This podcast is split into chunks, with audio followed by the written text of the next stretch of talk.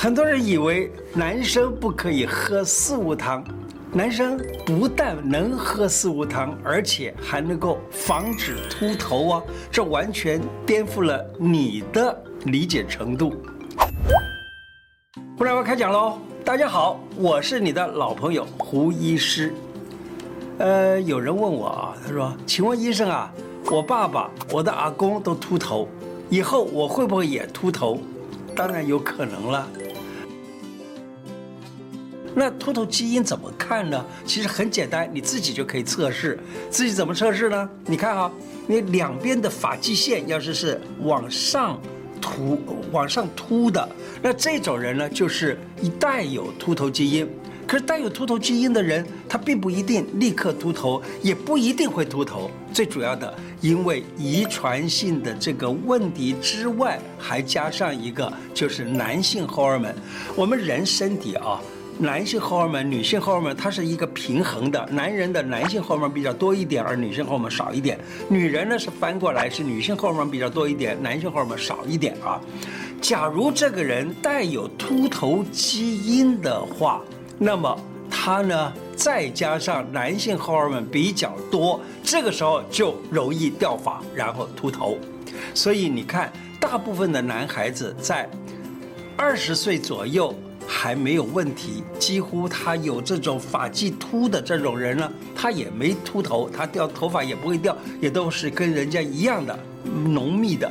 可是到了差不多35、6岁以后，到40岁左右的时候呢，这时候女性荷尔蒙在她身体里面是最少的，因此她就开始掉头发了，开始秃头了。所以40岁左右的男人开始秃头，这是很正常的。还有就是女人呢，她到了大约50岁左右，就是更年期之后了，也比较容易秃发，就是因为它有遗传性的基因，再加上那个时候女性荷尔蒙少了，而男性荷尔蒙相对的增多了，所以它也开始秃。所以这也就是说，为什么男人、女人喝四物汤是好？因为中医认为四物汤是补阴的、补血的，因此呢，补阴补血就让这个女性荷尔蒙自然的在身体里面会分泌的稍微多一点，这个时候人就开始就长头发。因此呢，男人也能吃四物汤，就是这个道理。发者血之余也，所以你补一补血呢，可以使得头发被滋养了。所以呢，你补补血，那么头发呢就能够生出来，就这么简单。那女人呢，当然也最好能够在每一次在这个生理周期之后喝一点四物汤，不但它会解决这个子宫里头的这种淤血程度以及疼痛。可是有人说，四物汤这是长肿瘤的人，例如说卵巢啦，或者子宫里头长肿瘤的人就不能喝四物汤。其实不是，中医认为所有的药都是这样的，有是症必用是药，就是有那个病情，你那个药呢就乖乖的这个一点都不担心的把它喝下去，绝对没有错，不因为什么内分泌的问题而造成你的困扰。可是现在因为大家都以为西医所讲的这个内分泌是一个很重要的事情，所以才说这个它会造成这个内分泌的问题，因此呢不能吃。其实不是这回事儿。可是一天掉头发应该掉多少根才算是正常的呢？有人说掉100根是没问题，因为人大部分可以说一天能够长100根头发，所以这就是正常。每个人都有可能会秃头的但是呢，我得要告诉大家，秃头其实是有一定的原因的，情绪也会造成秃头。情绪怎么造成秃头啊？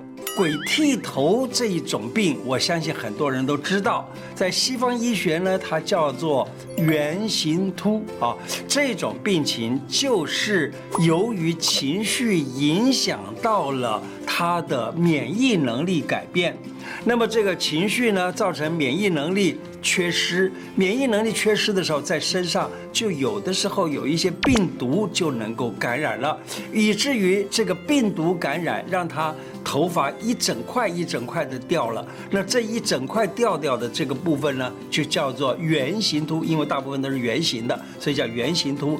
那么在俗称呢，又叫做鬼剃头，听着名字就很可怕啊。大部分的人都是易怒啊、忧虑啊过度了，因为情绪的压力呀，或者是紧张、烦恼啊，各种这种压力啊。中医讲所谓的喜怒忧思悲恐惊，都可能伤人身体。这所谓的七情一定要放在一个很平衡的状态，过度了就容易生病。过度的喜能伤心，过度的怒可以伤肝，过度忧思伤脾，过度的悲伤肺，过度的惊恐会伤肾。我还有一位病人，这个病人呢，他当时来给我看的时候，整头的这个头发都掉光了，年纪才20多岁，那么鬼剃头啊，全头秃光。我把它给治好了，大约花了4-5个月到半年治好了。治好了之后呢，头发都长得跟一般人完全一样了。可是过了几个月，他又来了，我就总觉得很纳闷。我说我能够把你治好，那你为什么还又秃了呢？再问，你仍然是告诉我说紧张烦恼，为什么有感情的压力啦，有金钱方面的压力啦等等，造成了这个问题。所以呢，情绪要调整到最好，这样才不容易秃头。我有一位朋友，这位朋友呢，在差不多接近20年前，因为考试啊，因为他的爸爸生病，他的太太身体也不好，所以压力非常大。那到现在为止，他就是那个时候就变成了所谓的鬼剃头。到现在为止，他这个头发呢都还没有完全治好。那你说，哎，胡医师，你能不能帮他治呢？其实他也是医生，所以呢，你要告诉他说，他应该这样做，他都知道。所以呢，我想除了治疗以外，最重要的还是情绪的变化吧。其实秃头啊，像有的人是因为生病才秃头的，例如头皮长了头癣啦、湿疹啦、脂漏性皮肤炎啦等等，这些类似霉菌感染，那么他就会头皮痒。好，这个时候你就开始要担心你的头发要开始掉了。为什么？因为这些霉菌等等，或者霉菌啊、细菌啊等等，感染了这个头皮上的毛囊细胞就被破坏了，因此呢就有可能掉头发。